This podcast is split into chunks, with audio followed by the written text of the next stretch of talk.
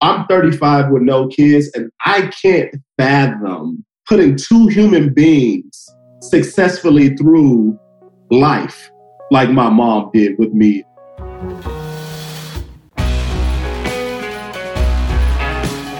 James Chapman is the founder and CEO of Plain Sight, a social networking platform for like minded people to connect with each other in virtual and physical spaces.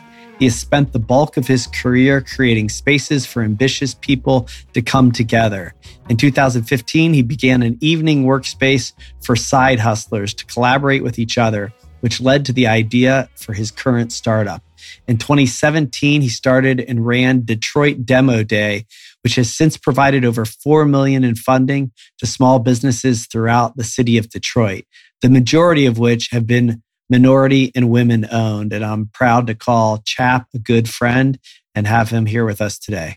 Chap, uh, it's been really a pleasure of mine to uh, get to know you and the group at, at Summit Junto. You know, I've really enjoyed that experience. It's been a kind of quick but deep bond that's already forming. And so it's an honor to have you on and have you uh, share your story with me and with our audience.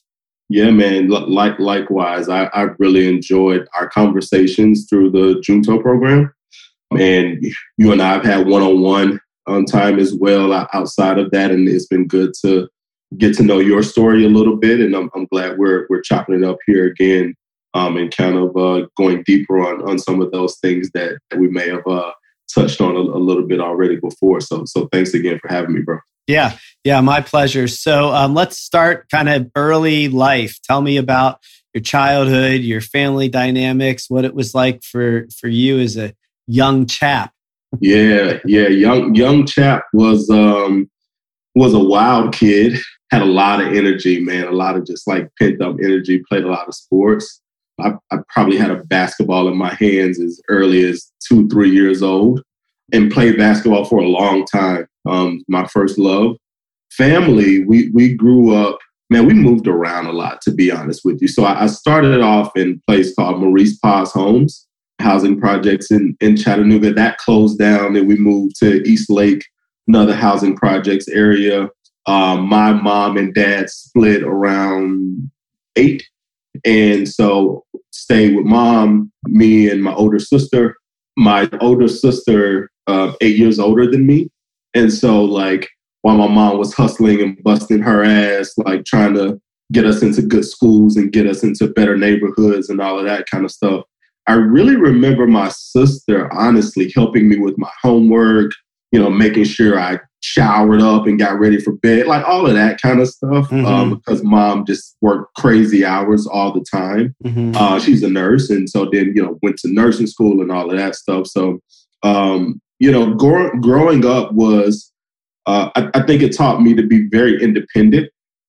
Right, because when your mom's not not around and, and, and you see how hard she's working, and then your sister's so mature, but she's still your sister and shit. Like it just kind of I, I, learned to be very independent from a from a very early age. Yeah, yeah. Um, Let me just hop in there because you know I, I'm curious to kind of dig into that a little deeper with you.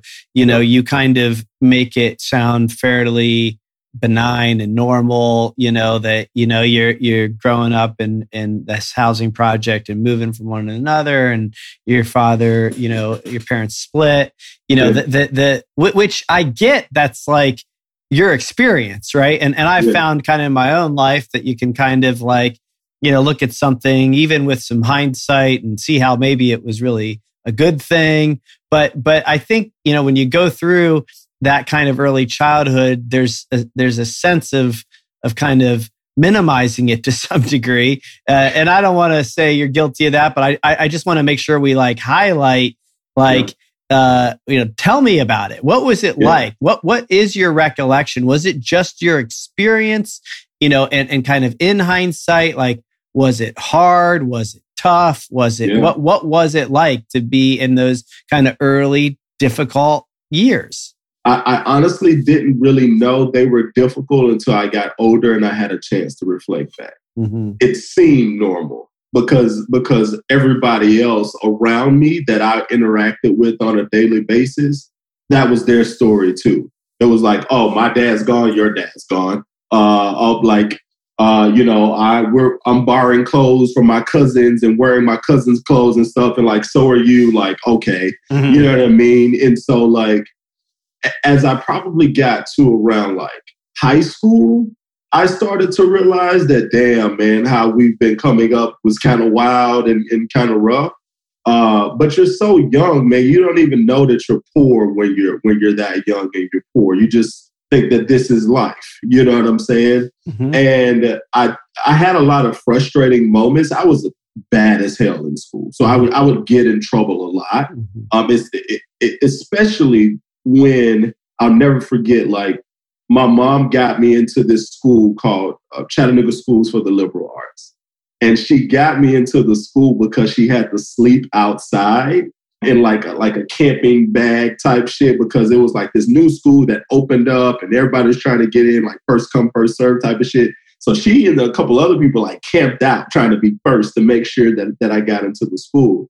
I had no idea she made those kind of sacrifices in, until I got older. Uh, but once I got into the school and it was this mixed school and you know there were some people from you know kind of rough neighborhoods, but it was a lot of kids that that weren't. Man, I was just like trying to adapt to that that kind of those systems and a new culture of and way of doing things. And so I was constantly just in trouble for doing shit that I would do in the hood. It was cool, you know, to, to do it in some of these other schools and do it like the fighting and the and the cursing and the, all the other random shit. Um, and, and dealing with that pent up energy. I, I, thought that it was okay to do in normal environments, but it wasn't until I got exposed to some other kids in different schools. I was like, oh shit, like I'm actually not supposed to behave like this. Yeah. Like, this this actually isn't how it's supposed to work. So yeah, I think I think that that was more so the the experience. I thought it was normal. Yeah, well, and and and it was like you said, like you know that was kind of what you saw around you, and if you were comparing notes and you didn't have any other perspective, then you know this is you know kind of how how just how it went, and, and you know, but it's interesting that you know you you you kind of like you know had to see something else to realize how you were even being, you know. And I think this is really important because I, I, think a lot of kids, especially, they act out, right? And and they and they're labeled bad or wrong or they're not smart, you know, if you're not doing well in school, right? Or and mischievous or whatever. Yeah, and it's such a miss. It's such a miss because it's all about energy, right? Mm-hmm. Like you you had other stuff going on that you couldn't name you know, you didn't know. It was just like the experience of life you were having. But there was yeah. something in your body, this energy that was making you act another way, right? Yeah. Because you had a need that was was you know needing yeah. to be met somewhere. But I I just think this is like a, a real miss in our society and in our education system. Not not entirely. There's plenty of amazing teachers out there and and and, and people that understand this, but by and large, I think too many kids are labeled good and bad. Yes. You know, too many kids are like acting out versus behaving, you know? Yeah. And it's and it's kind of bullshit, you know? Yeah. Like it, you know, everybody's got their shit, they're just handling it differently. That's right. That's right. And everybody's got like their story and and there needs to be some room for grace and empathy there, right? So like I remember in middle school, bro, like I had a guidance counselor that I would have to see often because of, you know, behavioral stuff and her name, her last name was Chapman. Like we had the, the, the white lady, but she's got the same last name. So immediately, like we kind of had this this little bond thing going on, um, and she really kind of gravitated to me uh, particularly. And I'll never forget, like Mrs. Chapman, she would tell me like, "You gotta stop letting people push your buttons." Mm-hmm. That, like that still sticks to me when I like I'm 35 years old now, and like when I look back on it, it was like, yeah, I was just reacting to shit. Mm-hmm. And I was reacting to things the best way that I knew how. Like, like one one instance when I got into a fight in school, bro. I've been writing my pen pal all year. The pen pals, you know, they come and visit finally at the end of the year. And we're outside at recess, and this kid trips me, and I roll. And so I'm so pissed because I'm embarrassed in front of my pen pal and shit that when I get up and I find that kid, I mean, I just wear into him. You know what I'm saying? Mm-hmm. And so, like, that's a, an example where, like, in the hood, you don't really get like conflict resolution skills and mm-hmm. shit. You know what I'm saying? Like right. I didn't know how how to how to react and deal with things that I didn't like. You yeah. know what I'm saying? And and she was probably the first one that like opened my mind like, you know, you don't have to react this way. Mm-hmm. You know that people are gonna push your buttons. You know mm-hmm. that this is just, you know, how how the world works. Things are, are not gonna go your way and you can react in, in, in different ways. So you're right, man. There there needs to be more more room for like not cut the labeling and all of that type of stuff out. Let's start pulling back the layers mm-hmm. and get a good understanding of, of, what's going on. But that takes time. And I, I don't think everybody always takes the time to do that. Well, yeah. And I think that some people never really get that point. I mean, you know, I'll tell you at my age and stage of life, I am still learning how to not let people push my buttons.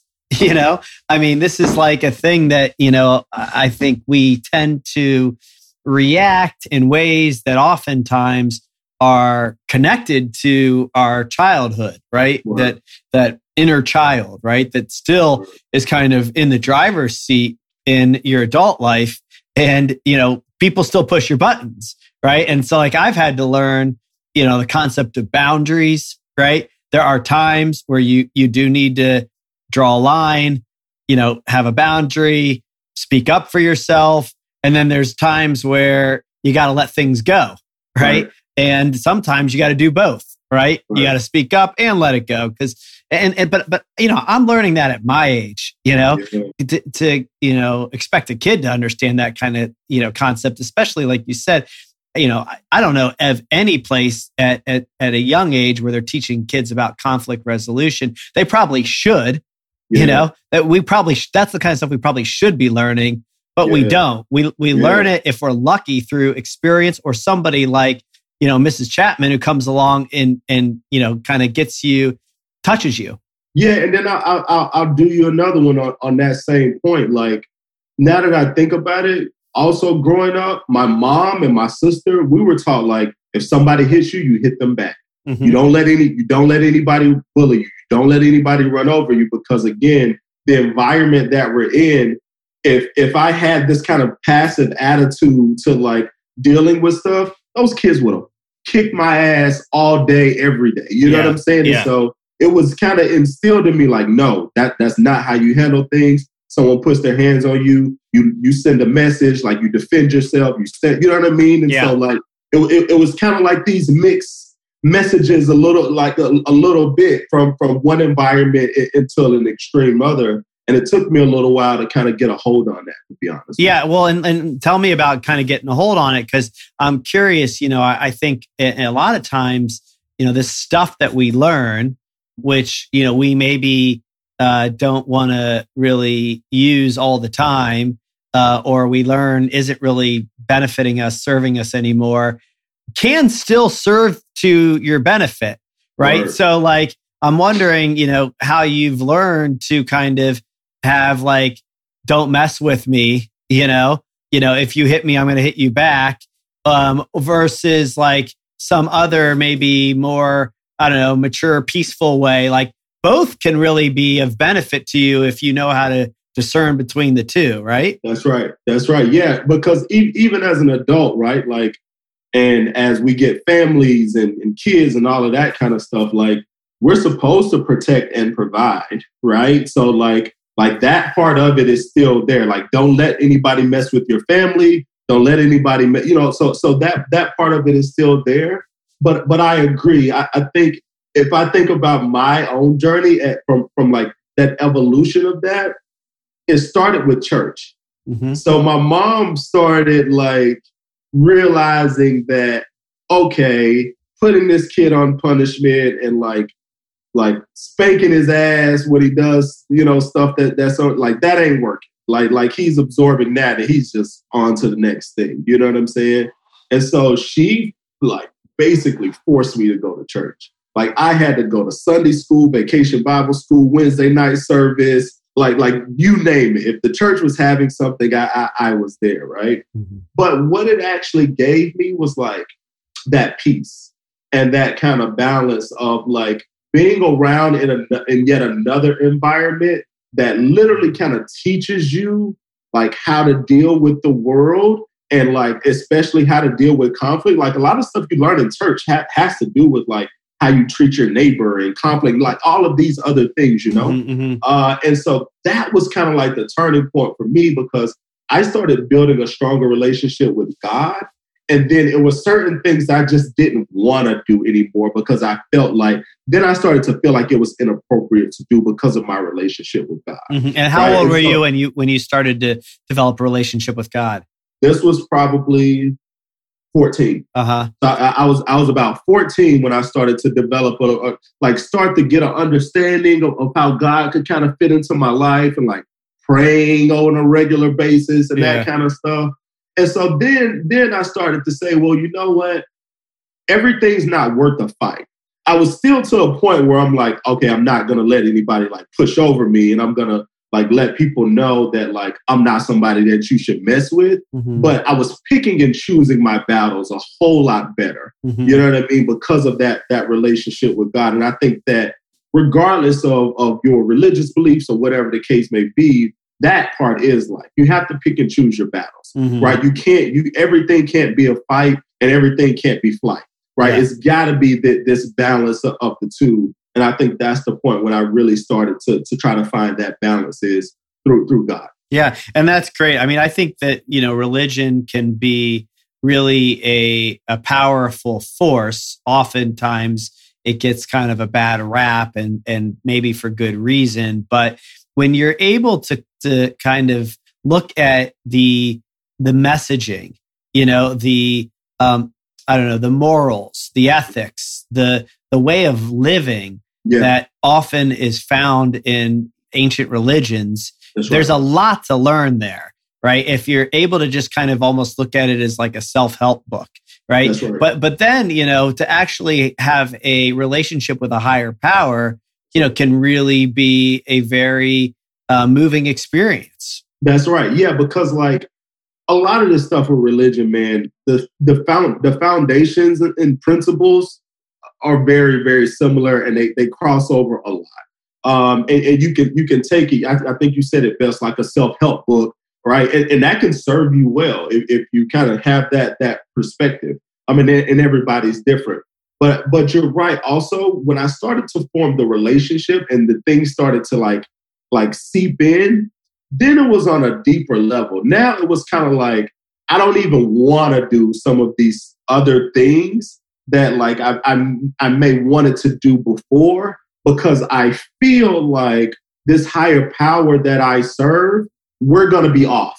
Like like like there's gonna there's gonna be something off there between me and God if if I'm acting an ass and know that I'm acting an ass with some stuff because mm-hmm. like there were some things where like I wasn't a victim. Like I knew that I was doing some bad shit. You yeah. know what I mean? And that's that started to kind of ba- balance itself out for sure. Yeah. Once I once I felt like I had a strong relationship. Yeah, because you then have this thing where you feel like maybe you're out of balance, like you're out of alignment. You know, these colliding forces where you know the way you're being doesn't feel like who you actually are oh, and then that right. becomes so uncomfortable that you you you stop doing the thing mm-hmm. i mean not everybody mm-hmm. you did so tell me a little bit um, more about your your sister your mom yep. i mean they sound like pretty amazing people i mean your mom sounds like she's hustling and loving her kids and doing every everything she can and your yeah. sister's there to kind of step in and really care care for you in a lot of ways yeah. Uh, yeah. Tell me a little bit more about about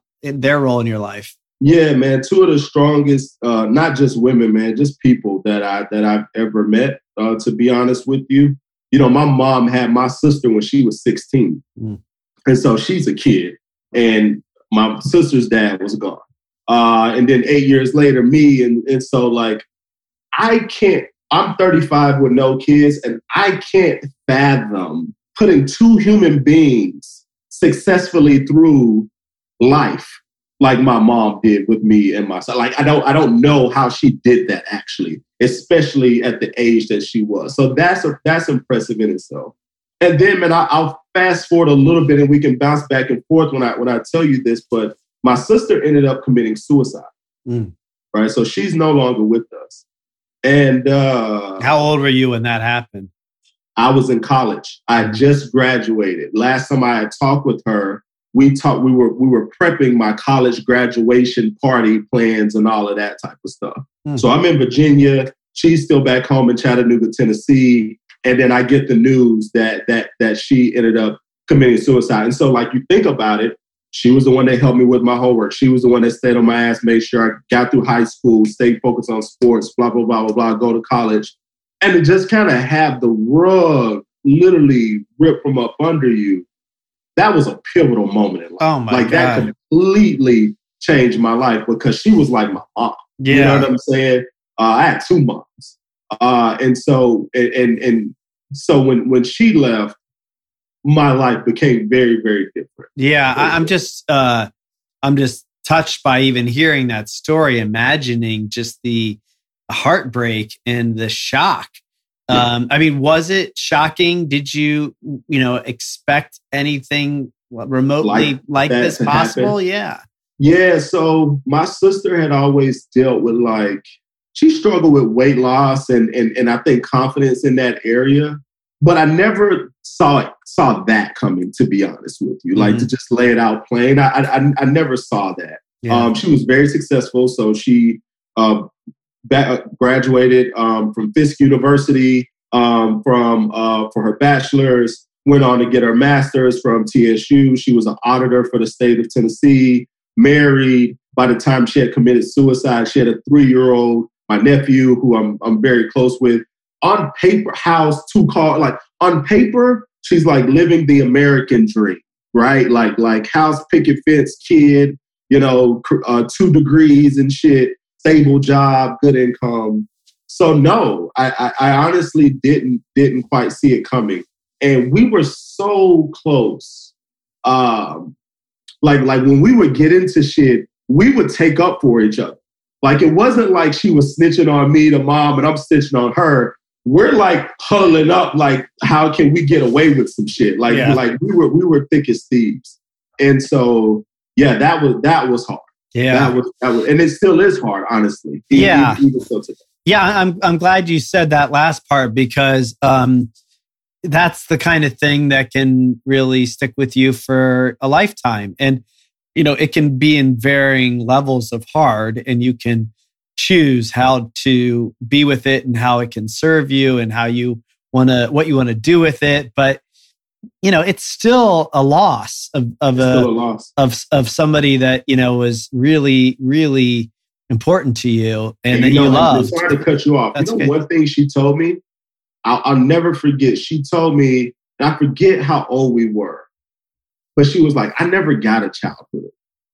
And for some reason, like like like mm-hmm, that that, mm-hmm. that that that that's another one of those things that always sticks out. Mm-hmm. At some point, she told me she was like, "I never really got a childhood." Mm-hmm. And as I think about it, there was no way she could have got a child because she was basically raising, you know, what I mean? My yeah. mom was my mom was gone, her dad's gone, or whatever. So like that that was one of the things that like kind of always stuck with me too. Is her her saying that like I ne- man I never got a child. Yeah. Um, okay. Um, so sorry sorry to cut no, you. No no no. I think that's really important. I'm glad you shared it, and uh, I'm curious. You know, then what? You know, what happens? You you, you shared that this you know changes your life. Obviously, yeah. this is going to change your life. How? Yep. So so we'll we'll catch up. I graduate high school. I get a basketball scholarship to go off to college play play ball, and I get that news, and then I come home, right? And so it was uh, like I didn't get to finish my test or some shit in college because I ended up coming. I, they had to delay like some shit when my graduation was all finicky, but we ended up working that out or whatever. So I come home, and I immediately just like matured. It was like I grew up overnight. And, and it was because everybody always was depending on Toya. She was like the one in the family that got her shit together. Nobody else had had like gone off to college, graduated two degrees, was doing well, giving people money in the family and that kind of shit. And so now that she's gone, and I just graduated college, and now I've got my nephew who I'm extremely close with, right? I just assumed so much responsibility. And not that people put responsibility on me, but I feel like I just like started snatching it up. And started like asking my mom, what can I do for my nephew? Like, what, what do I need? I, I just heard I, it, another gear just like hit for me. I felt like I had to like, like take my shit up a notch. So much so that I don't even think I mourned as much during that time because I just immediately started to assume so much responsibility. And that that was a pivotal moment for me. I ended up going off to play basketball down in Mexico. Um, so I, I, did a season down there, got paid to play, et cetera, et cetera. But like it was a switch, man, that just hit on for me that I was like, fuck it, I'm gonna get it by any means. Because now I'm the guy. Like, like she's gone. I'm the guy now that that has to do all of the all of the providing and, and the grunt work. Yeah, I wondered, you know, what was underneath that, if it was about, you know, needing to provide or if it was also about you know wanting to give back since you know she had given so much to you. You know obviously this this message that you know she didn't have a childhood i'm wondering you know kind of how that made you feel relative to your nephew. You know nope. i know he's so important to you and yep. and you know w- what was it that you know you kind of were thinking as far as what you wanted to give to him? Yep. Yep, you you nailed it. I, I, mean, I poured a lot of energy into him, mm-hmm. and I and I and I still do. Some of my friends are like, "Man, that's slick, like your son, man. Like you you you and that kid, man. Y'all are y'all are thick as thieves. Like our, our birthdays are two days apart. You know what I mean? And she tried to have him on my birthday. Like she was literally trying to get him out on the twenty on the twenty second, but he ended up coming up on the twenty fourth and shit. And so, uh, man, when you see a three year old just confused he was just confused. He doesn't know what the fuck's going on. He's crying, he's hurt, he doesn't know why. And so I made sure that like he didn't, I tried to make sure that he didn't have an effed up childhood. To, to that point, like I, I wanted to make sure everything was just easy breezy for him because now he's three years old and he's already starting off the world without a mom. Yeah. And that's hard. And yeah. you know what I'm saying? Oh, and, yeah. so I, I tried to do everything I could to make sure he was going to be straight. Yeah, and, and Chap, tell me, as a kid growing up, you know, obviously basketball is a big part of your life. Word. You go away, you, you play in college, you go to Mexico, you play mm-hmm. professionally. Tell tell me, was it all basketball? Were there other interests? You know, what what kind of was like maybe starting to find its way in, um, or does or or does nothing other than basketball kind of uh, energize you until you start to get to this stage in life? Yeah. Um, so in college, I think I started to become very curious about business and entrepreneurship. And I, I kind of fell into it because I got tired of calling home asking my mom for money to go out to the movies and shit. So, like, when you're a collegiate athlete, and I'm a huge advocate for like I wasn't as good as some of these guys that play at UNC and Duke and these like top schools and that kind of stuff that bring all these fans and bring all this money for these for these institutions. Basketball in school and that's it. You don't have time to work. All of my other friends that didn't play sports, they were working little odds and ends jobs, work studies, and that kind of stuff to be able to like have money in their pocket, or their parents just had enough money to bless them. I, I didn't really have that. And so like I started being curious about like, okay, how can I kind of get out here and get it on the side? You know what I mean? So um I started selling shoes. And because like I was in Bumblefuck like Virginia, and there wasn't like a big Finish Line for that and that kind of stuff. So I would order shoes online from overseas to like mark them up and like sell them and that, that kind of stuff. And that's how I took girls to the movies. That's how I like ate out. You know what I'm saying? And eventually my parents were like, you don't need any money. Like, you don't need us to send you $50. Is like, you are, is everything okay? I'm like, no, I'm good. Like, I've been yeah. selling shoes. I've been making, you know, yeah. a little money here and there. So that was cool. And I, I think that's when I started become became very like fascinated with entrepreneurship and just being a self starter.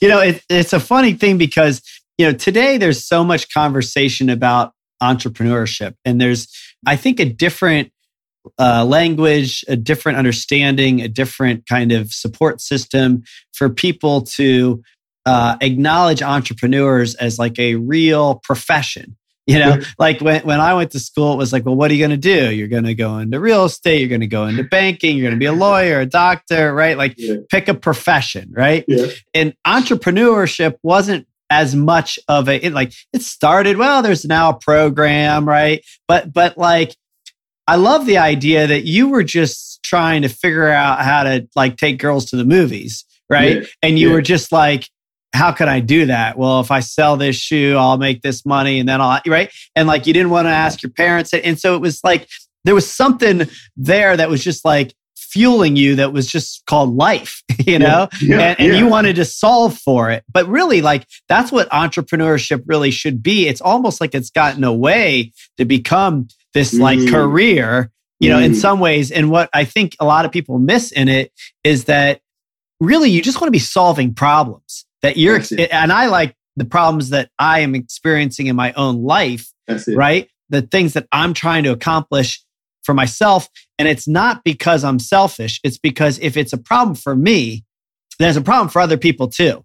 And if you can make it personal, you know, then you can really feel connected and passionate about it. That, that's, it. that's just what it, you know, sounds like you were doing, like just uh, intuitively. Yeah, it's, and not not not planned at all. It was a problem that I was facing. I saw an opportunity that I could solve it. It didn't take up too much time because I was emailing people, people overseas in like China. And so like I could do that at night, right? Because like I'm sending the emails at like midnight, one o'clock, two o'clock in the morning. That's when they're really doing business. I can still get up and go to class in the morning. So like it just kind of worked for me.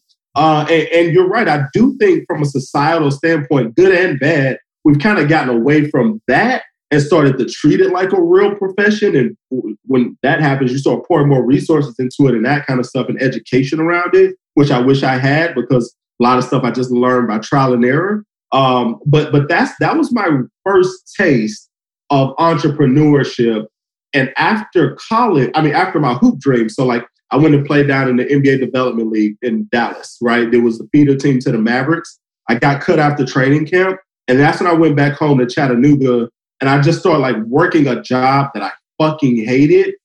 And then I started to get back in, into business and entrepreneurship because the now I've been bitten by the bug mm-hmm. and I know what it's like to be like, you know what? I don't like this, but I know how to kind of like get it myself and like solve problems and that kind of stuff.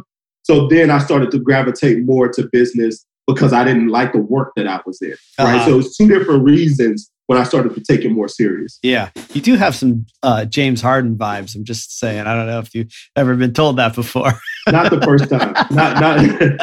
yeah, it's good. Not, That's a good thing. We're, we're, big Harden fans in this house. Um, uh, yeah, I'll take it. He's a baller. Sure. He is. He is. Okay, so uh, yeah, tell me then what you know. You, you're, you're kind of getting into this entrepreneurial world, and it's for a variety of reasons and you know you've got the bug now and you've yeah. you've kind of you put your toe in it. Um, yeah. what what happens from there? Yeah so first business i started was a, a, mobile oil change business. I've never changed oil a day in my life. Uh, but like i was working this nine to five and this desk job and i could never find time to go get my oil change and i was like started doing research on if it's like possible to do mobile oil changes. I kind of looked up a lot of youtube videos and then hired a mechanic when they told me I, I, took out a loan for like thirty thousand dollars, I got approved for a thirty thousand dollar loan to start this mobile oil change business.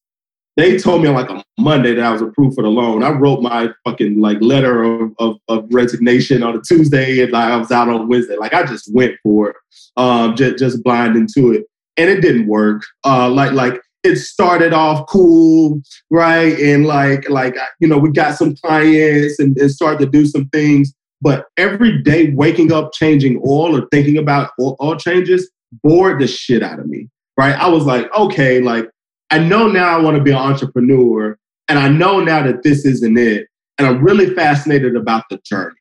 Right. And, and so I, I ended up starting this like co-working space for side hustlers because when I got approved for the funding and when I started doing the oil change business, people were just hitting me up all the time, like, yo, how'd you get this funded? And how'd you do this? How'd you do that? And I opened up this space for these side hustlers to come and collaborate and make these like these collisions. And I started to really fall in love with that piece of it. You know what I'm saying? And I was like, okay, like this, this I could do. Like this I, I really like.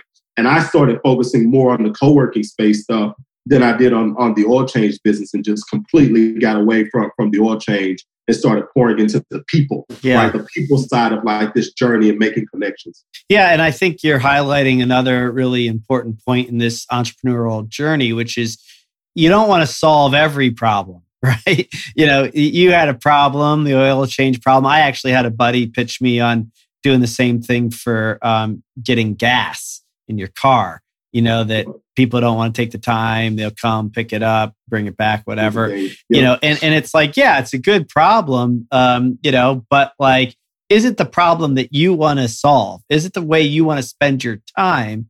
And yeah, you know, I love, and this is really one of the things that I enjoy about this podcast is you get to kind of see how you think maybe you've got something that matters, but really it's only there for you to kind of see something else that matters more to you. And you okay. kind of keep kind of doing that. And maybe you do that the rest of your life, you know, yeah. but, but, you know, sometimes things stick a little bit more, last a little longer. And, and so you got to see like, well, by going through this journey, there's a real need for yeah. other people who are just kind of going through it and That's how right. can i how can i create something around that which That's right. which you did like to spend your time doing That's right because now I can wake up every day problem solving around something that I really care about. And so I'm not going to get burnt out on the problem. I'm always going to be like trying to be the best at solving this particular problem because I care about it. It speaks to me. I've been through it. You know what I mean? I know what it takes. I've done it well. And like how how I got into like technology in plain sight was from that space. I never planned on getting into tech. I, am a, I'm a non-technical founder. I know nothing about like coding or anything of that nature. But I was like, okay, something that you said earlier. If I'm having this problem, so are other people. I was like, well, you know what?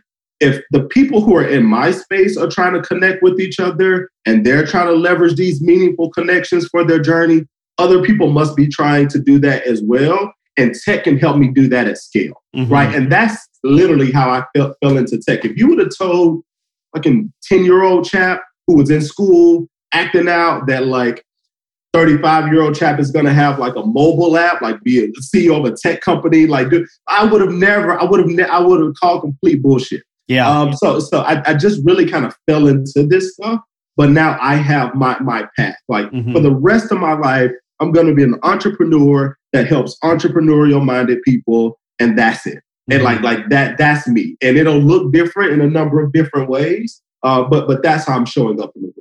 Okay, so tell me, you know, you you've created this this space for for side hustles and and people to collaborate um, which which led to the idea for your current startup. So, yeah. kind of tell me about kind of how that led to to what you're doing now. So with the space, man, the number one question people would ask me when, when I would open up the space is like, yo, chap, who's in the space right now? Or who's going to be at the space tonight? Or can you help me get connected to somebody that does this or that? And so I was like, man, these hyper local connections, like, like technology could replace me. Like, like there, there should be something for people to just have this information readily available. And I got to thinking about like how I'm only where I am really because of like the meaningful connections that I was able to make along the way. And what if I would have missed out on those? Like, like, what if I didn't have somebody to make introductions for me? And like all of this type of stuff. And so that's what led to the idea for, for Plain Sight is trying to solve that problem for people who are in shared spaces, hyper local, to be able to make meaningful connections with each other based on their needs, mm-hmm. right? And so that was the reason why we started the platform um, two a year ago. Mm-hmm. And and um, and that brought you to Detroit, right? And mm-hmm. and uh, relationship with Dan Gilbert. You yeah. know, tell me a little bit about kind of about that. that experience. Yeah, Dan, and Dan, yeah, uh, I when I went to go work for Dan, that, and that was I was that was when I was had the idea for plain sight back in a napkin, and uh, there was no point to go to business school when you go work for Dan Gilbert, right? Like I learned everything that I needed to know. Not everything because I'm still learning a lot, but I learned so much from working for Dan and working in venture and, and trying to like I, I built this pitch competition for him, Detroit Demo Day we do a million dollars annually for local uh, entrepreneurs to be able to grow and scale their businesses. And and and that experience with helping people get connected to human to monetary capital really made me realize that I, I needed to pour into the Plain Sight and help people get connected to human capital. Mm-hmm. And, and so that was the that was the big thing. And so I ended up telling Dan, I was like, look, man, I've enjoyed this demo day thing. I've got this idea I can't stop thinking about. Uh, and he's like, look, go off, do your thing. I, I, support you, but tell me, like, what what what are you doing? Like, what's the idea? And I was like, Dan, an angel investor and uh, and a, a startup founder in a coffee shop. Uh, and they hold the door for each other on the way out, compliment each other on each other's glasses. They never talk to each other because they have no idea. And he said, I haven't heard an idea that I like in a really long time, and I really like this idea. uh, and that that's when he decided to to become uh, not just my uh, my boss, uh, but but then decided that he wanted to be an investor in, in what I was building um, because he saw the vision and and and he kind of got what I what I was going for there. So I've been extremely blessed, man, to be honest with you, to, to kind of have this this path and this journey and, and have somebody pour into me the, the way that DG did. Yeah, and I, have got a uh, a little sneaking suspicion that it wasn't just the idea.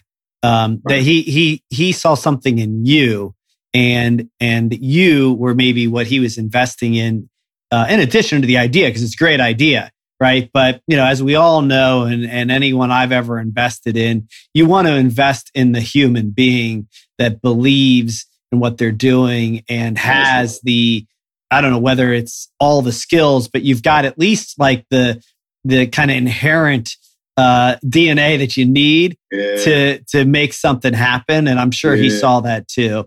He, he calls it betting on the jockey and not the horse. Yeah, he'll, exactly. He'll, he'll, tell you a thousand percent. I bet on jockeys and not horses. You, you find a jockey who's obsessed with the problem, they'll end up figuring it out if yeah. you find the right jockey. And it's going to be messy in the beginning and whatever, but like find the jockey. Yeah. Find the jockey. And that, that you, you nailed it exactly. Yeah. So, Chap, tell me this past year has been.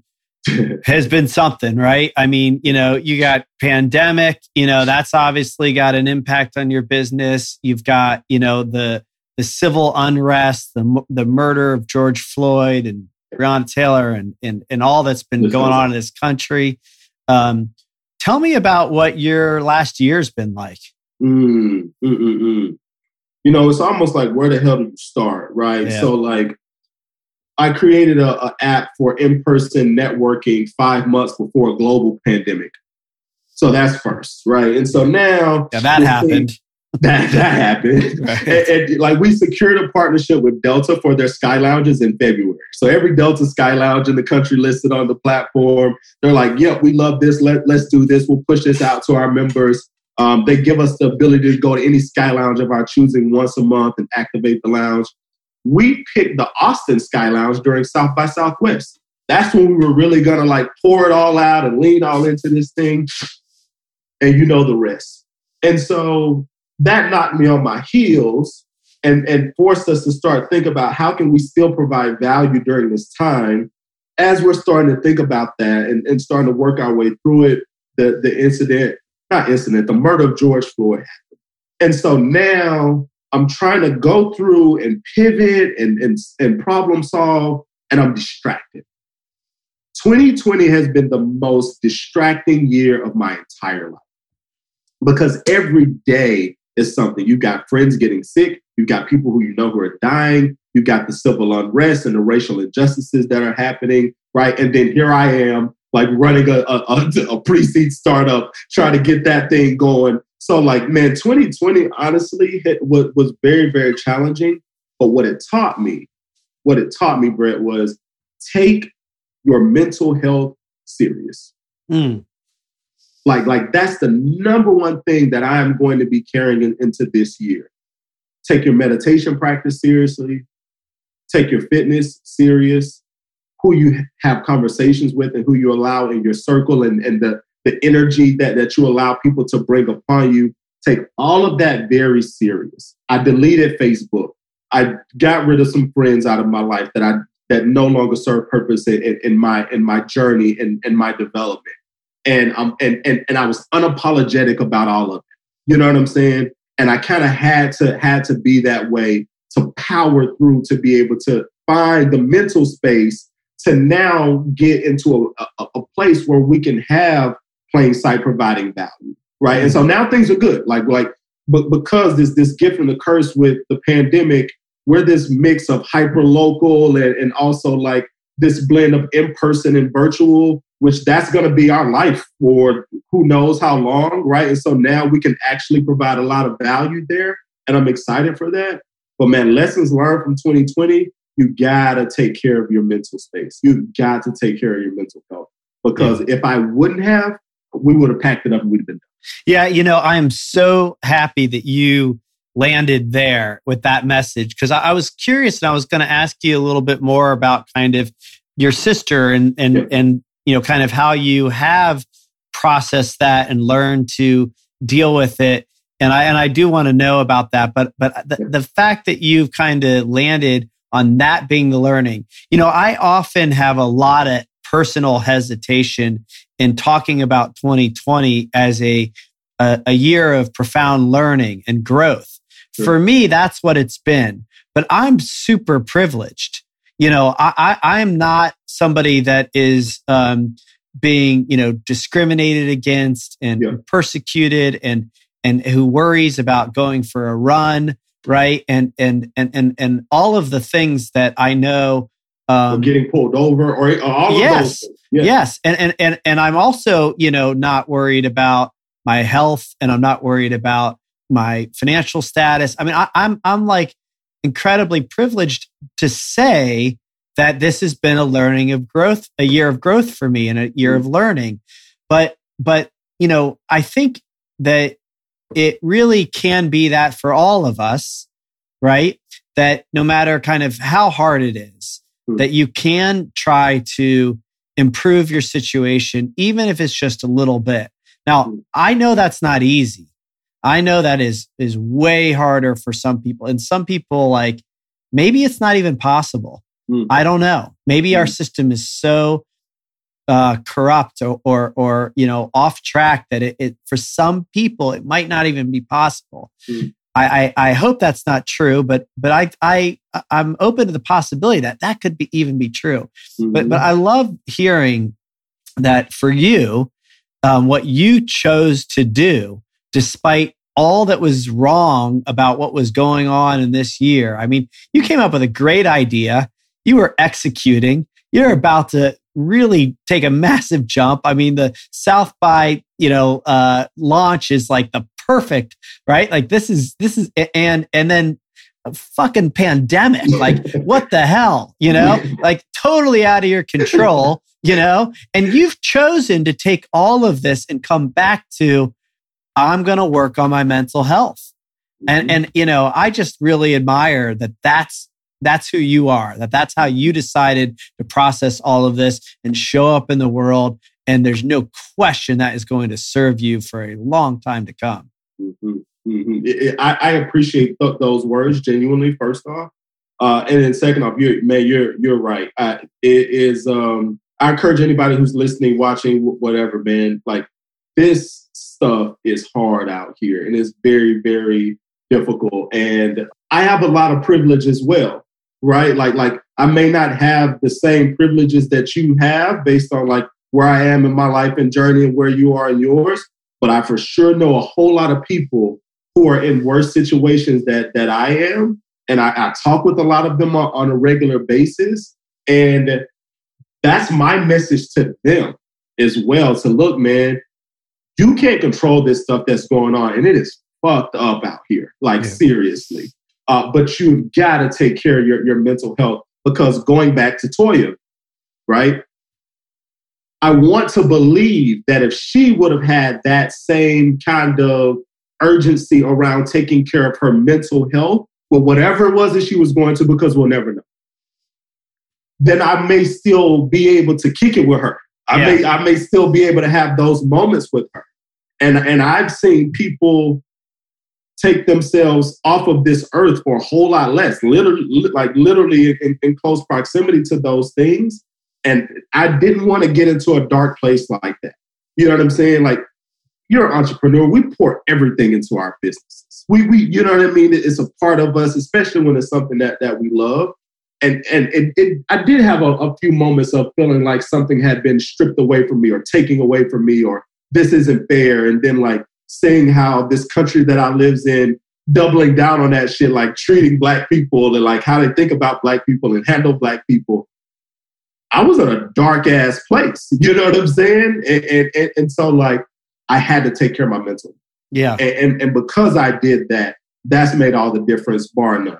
Yeah. Bar none. And, and you know, you can't bring your sister back, but what you can do in addition to making sure you know how to get out of the dark place is you are sharing that story.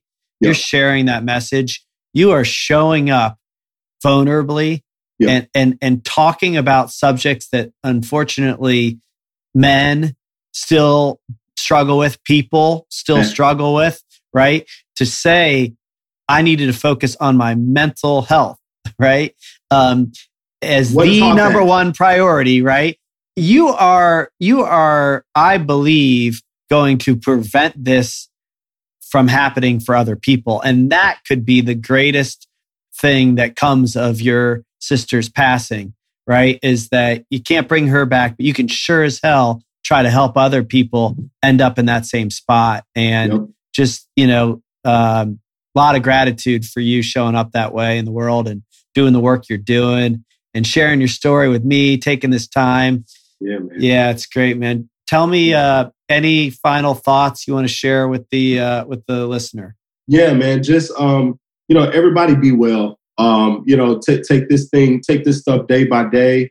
Um, you know, it's if it's, not there's nothing wrong with you if if you go to counseling like like like we all did we like do whatever you need to do for your for your own mental space and, and don't be ashamed of that um, you know, think outside the box when it when it comes to these things. Find your tribe and and take care of yourself. You know, I, I would say that's my kind of my ending message is just be well, be good to yourself, and, and and, you know the rest of the stuff will start to follow. I love it. I love it. Be well, be good to yourself. Boy, is that really an important message. We all could be a little kinder to ourselves, you mm-hmm. know, um, and uh, and thanks for sharing that. Thanks for taking the time. We'll make yep. sure to uh, let everybody know in the notes where they can find you and yep. follow you and all that cool, fun stuff because you're up to some really cool stuff. And it's just uh, an honor to be your friend and to, yeah. to share this time with you.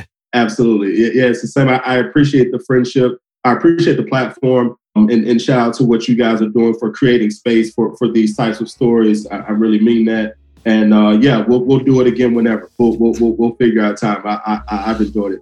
Awesome. Great. Thanks, so, Chap. All right, bro. Thank you for listening to the Gravity Podcast. Please subscribe to the show at Apple Podcasts, Spotify, or wherever you listen to podcasts. To learn more about the entire Gravity Project, please go to gravityproject.com. Please check out the podcast on Instagram at The Gravity Podcast. Music heard of the show is provided courtesy of Kyle Lamoro and Oliver Oak.